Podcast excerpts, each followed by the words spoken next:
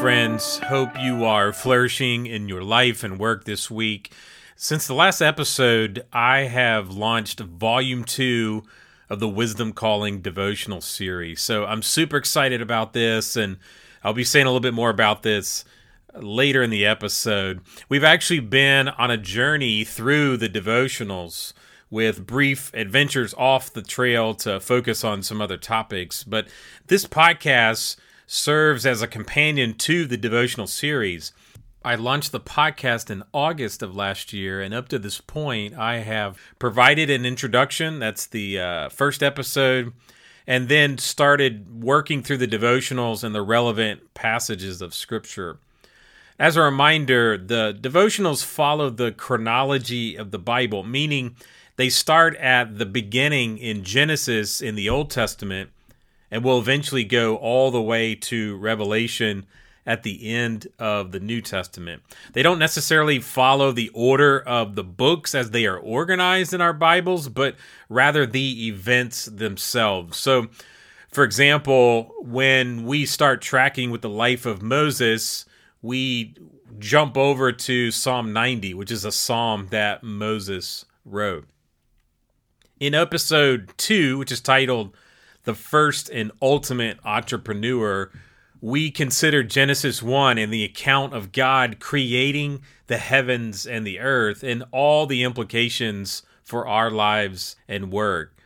Episode 3, which is titled Created to Create, moves into Genesis 2 and the mandate the Creator gave to the first humans as image bearers to produce more image bearers. He commanded them and really all of us to be fruitful and multiply.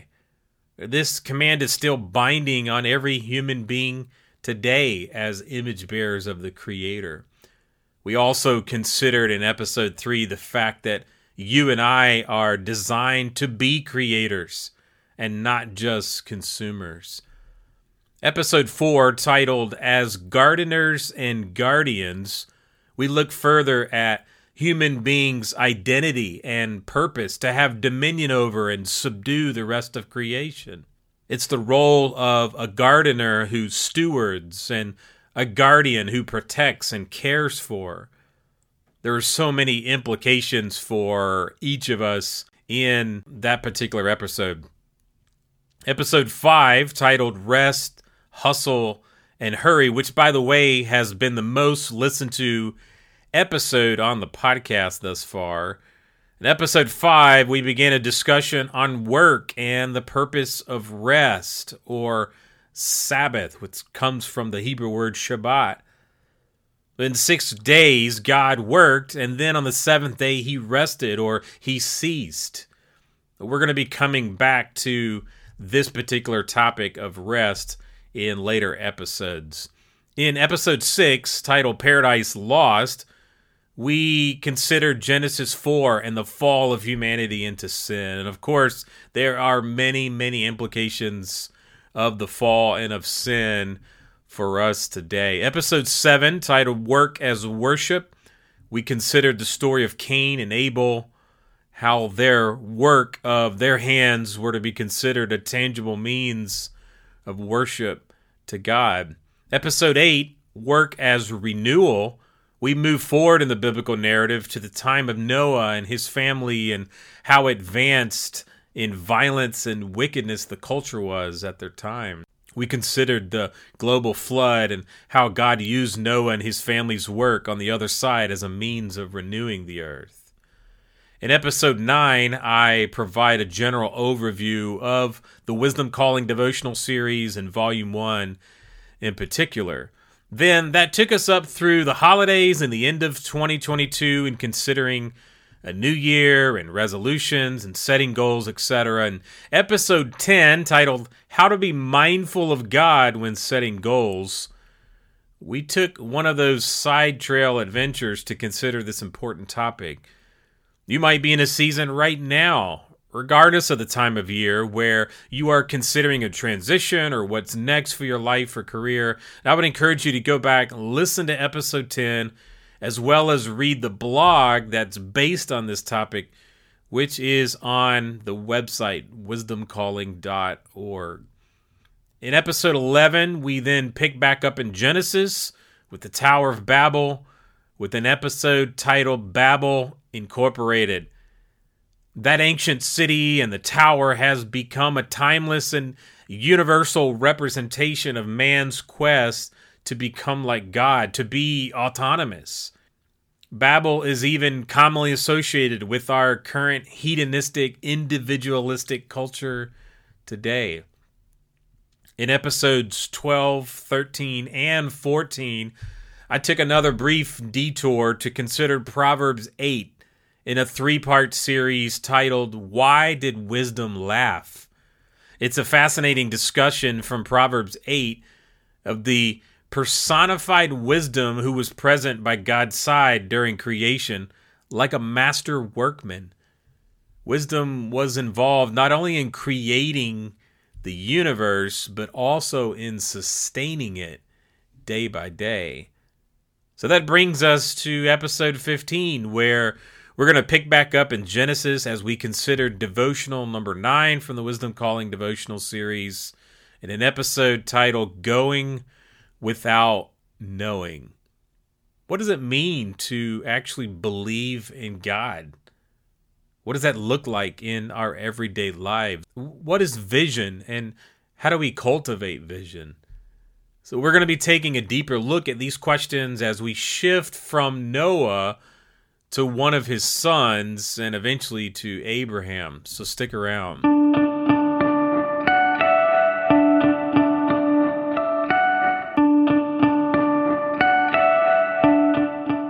In Genesis 12, the historical narrative shifts from a general survey of history to the specific family of Shem, a family that would later generate the chosen people of God, Israel.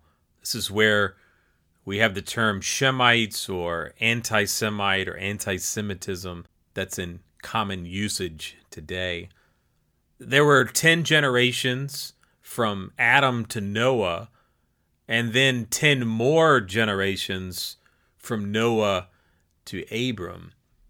The text states that Abram's father took him and his family from Ur of the Chaldeans, that's modern day Iraq, which at the time was a highly cultured urban context located in the region of Babylonia. This was a region that Nimrod initially developed. And we consider this in Genesis 10 and 11, also in the devotional Babel Incorporated. From Ur, Terah led his family to settle in Haran. That's modern day Turkey. It was from there that Terah would die, leaving Abram the full responsibility for his family and all of their possessions. It was also from Haran that the Lord, Yahweh, singled Abram out to start his own journey, another journey. It would be a journey south to the land of Canaan, but it was also a broader journey or a broader mission to establish a new people group, a new nation. Abraham was 75 years old at that time. Here was the mission Yahweh gave to him which we read about in Genesis 12. Now Yahweh said to Abram, Go from your country and your kindred and your father's house to the land that I will show you. And I will make of you a great nation, and I will bless you and make your name great, so that you will be a blessing. I will bless those who bless you, and him who dishonors you I will curse and in you all the families of the earth shall be blessed. That's Genesis 12, 1 through 3. So Yahweh called Abram to believe in him and his promise, to be willing to give up his personal identity and security in order to be a conduit of blessing to a new people and even the international community that they would interact with. So, with all human support largely removed, Abram had to forsake all and follow, exchanging the known for the unknown. He was to simply go even though he didn't specifically know where he was going. Going without knowing. In the passage, we see Abram catch the vision that the Lord had given him, and he responded in faith to his promises by obeying him. Abram heard, he saw, he believed, he obeyed. Abram led his family to the land of Canaan, and after some time, that region was devastated by severe famine, so much so that, that Abram decided to lead his family down to Egypt, where there was water and fertile ground. The vision of blessing was still in place, but would soon be put to a significant test. When calculating the potential threat involving his wife and the Pharaoh, Abram trusted in his own intuition. He compromised his moral integrity with deception and he allowed fear to take control, all apart from the Lord. And in the end, it took a series of God ordained plagues to remedy the situation and to get them safely out of Egypt and back to the land the Lord had promised.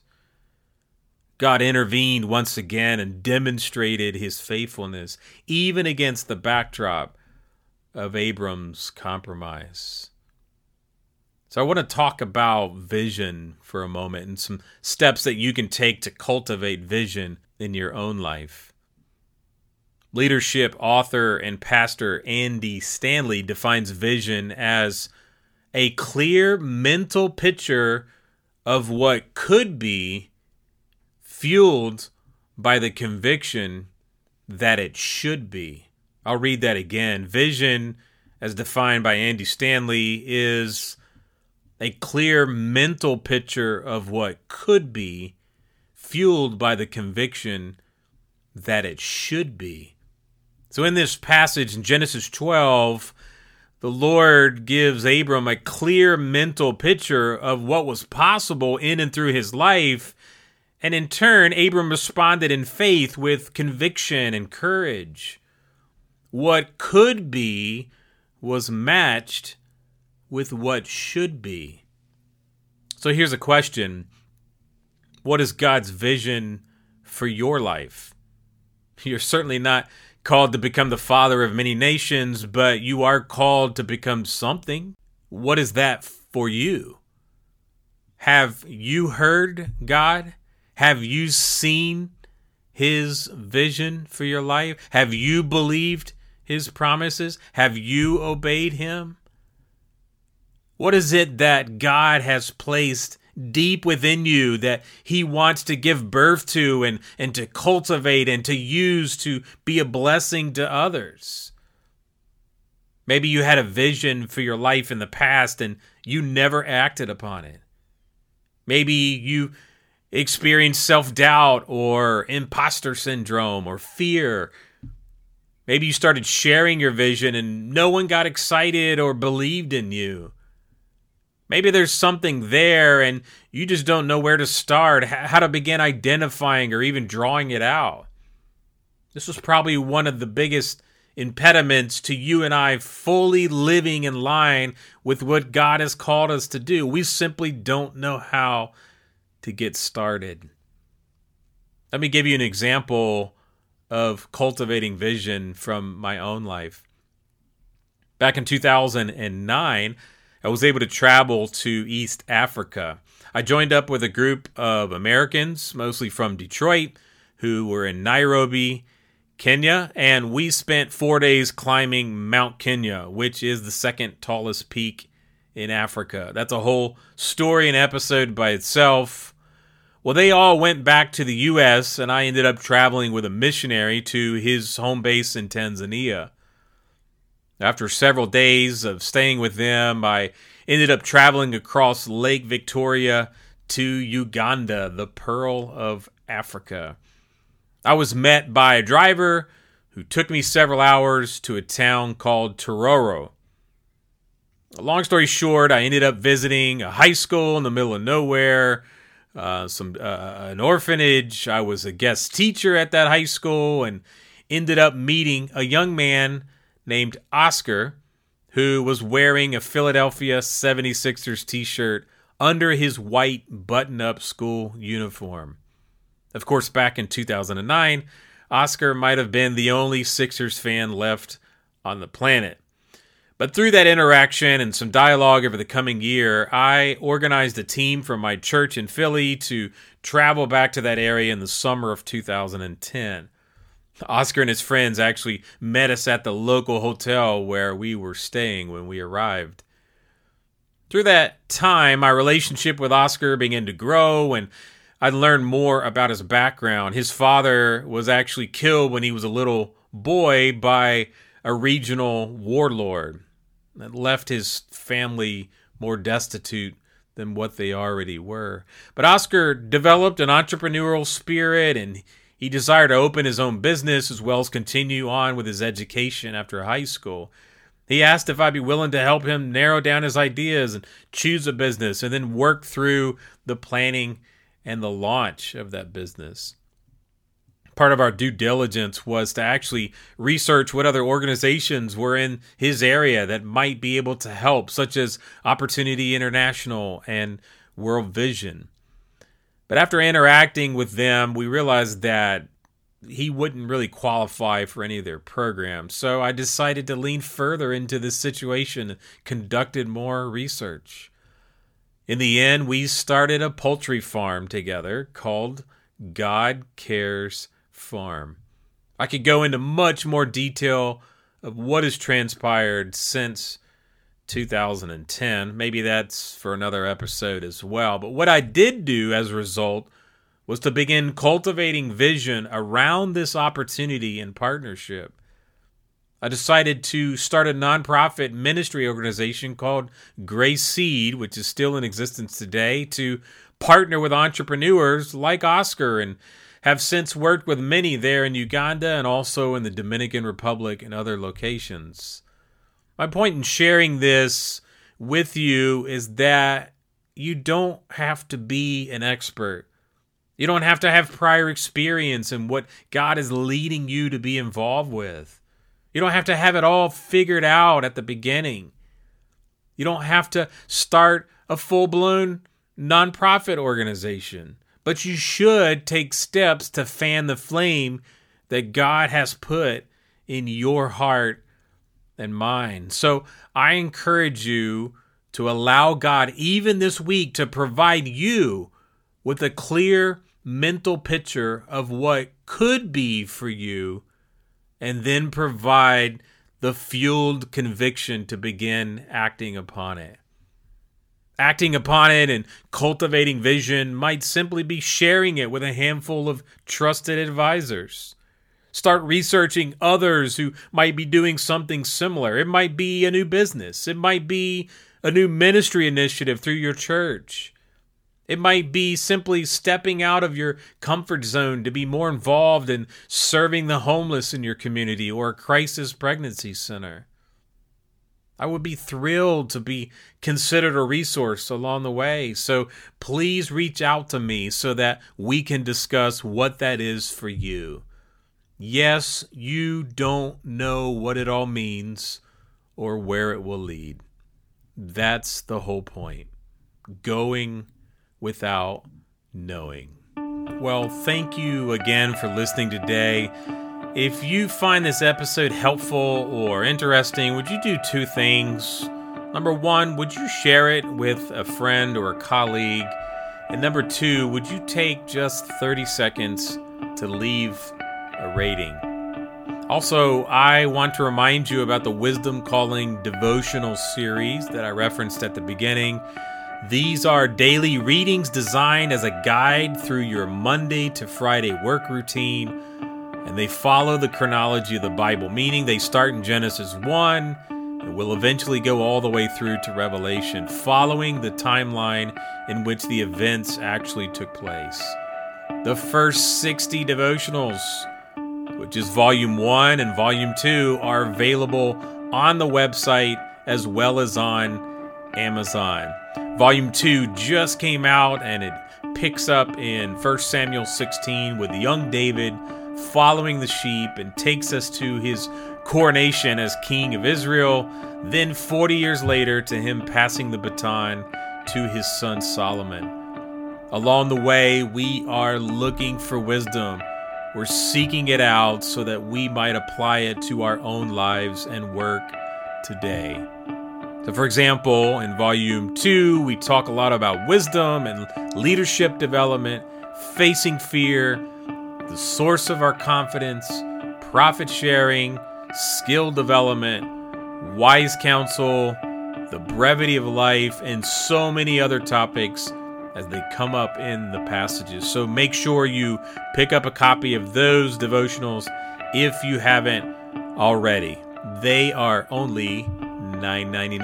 I've tried to make these as affordable for you as possible. And by the way, the devotionals are available in Kindle version and there are discounts if you order 10 or more copies. So reach out to me if you have any questions. Well, that is it for now. Thanks again for tuning in. May you flourish in all that you do this week as you fear God and cultivate His wisdom in your life and work. Until next time, grace and peace.